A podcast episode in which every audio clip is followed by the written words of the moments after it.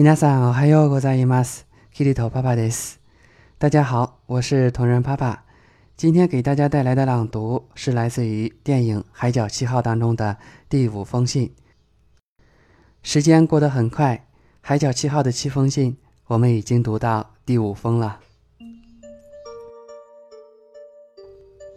ヨロガキダ、でも僕には関係ない。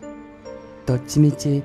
太陽は濃い霧を連れてくるだけだ夜明け前の恍惚の時年老いた君の優美な姿を見たよ僕は髪が薄くなり目もたれていた朝の霧が真雪のように僕の額のシワを覆い激しい太陽が君の黒髪を焼き尽くした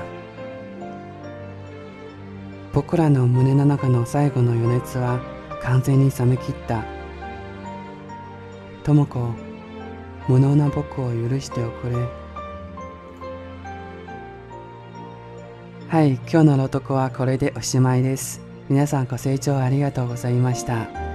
今天的朗读就到此结束了，感谢大家的收听。节目文本及翻译可以关注公众号“日语里”，里是里外的里，并向后台发送海角七号即可获取。如果你想跟我聊一聊或者学习日语，也可以向后台发送好友与我取得联络，咱们下期节目再见，我爱你们。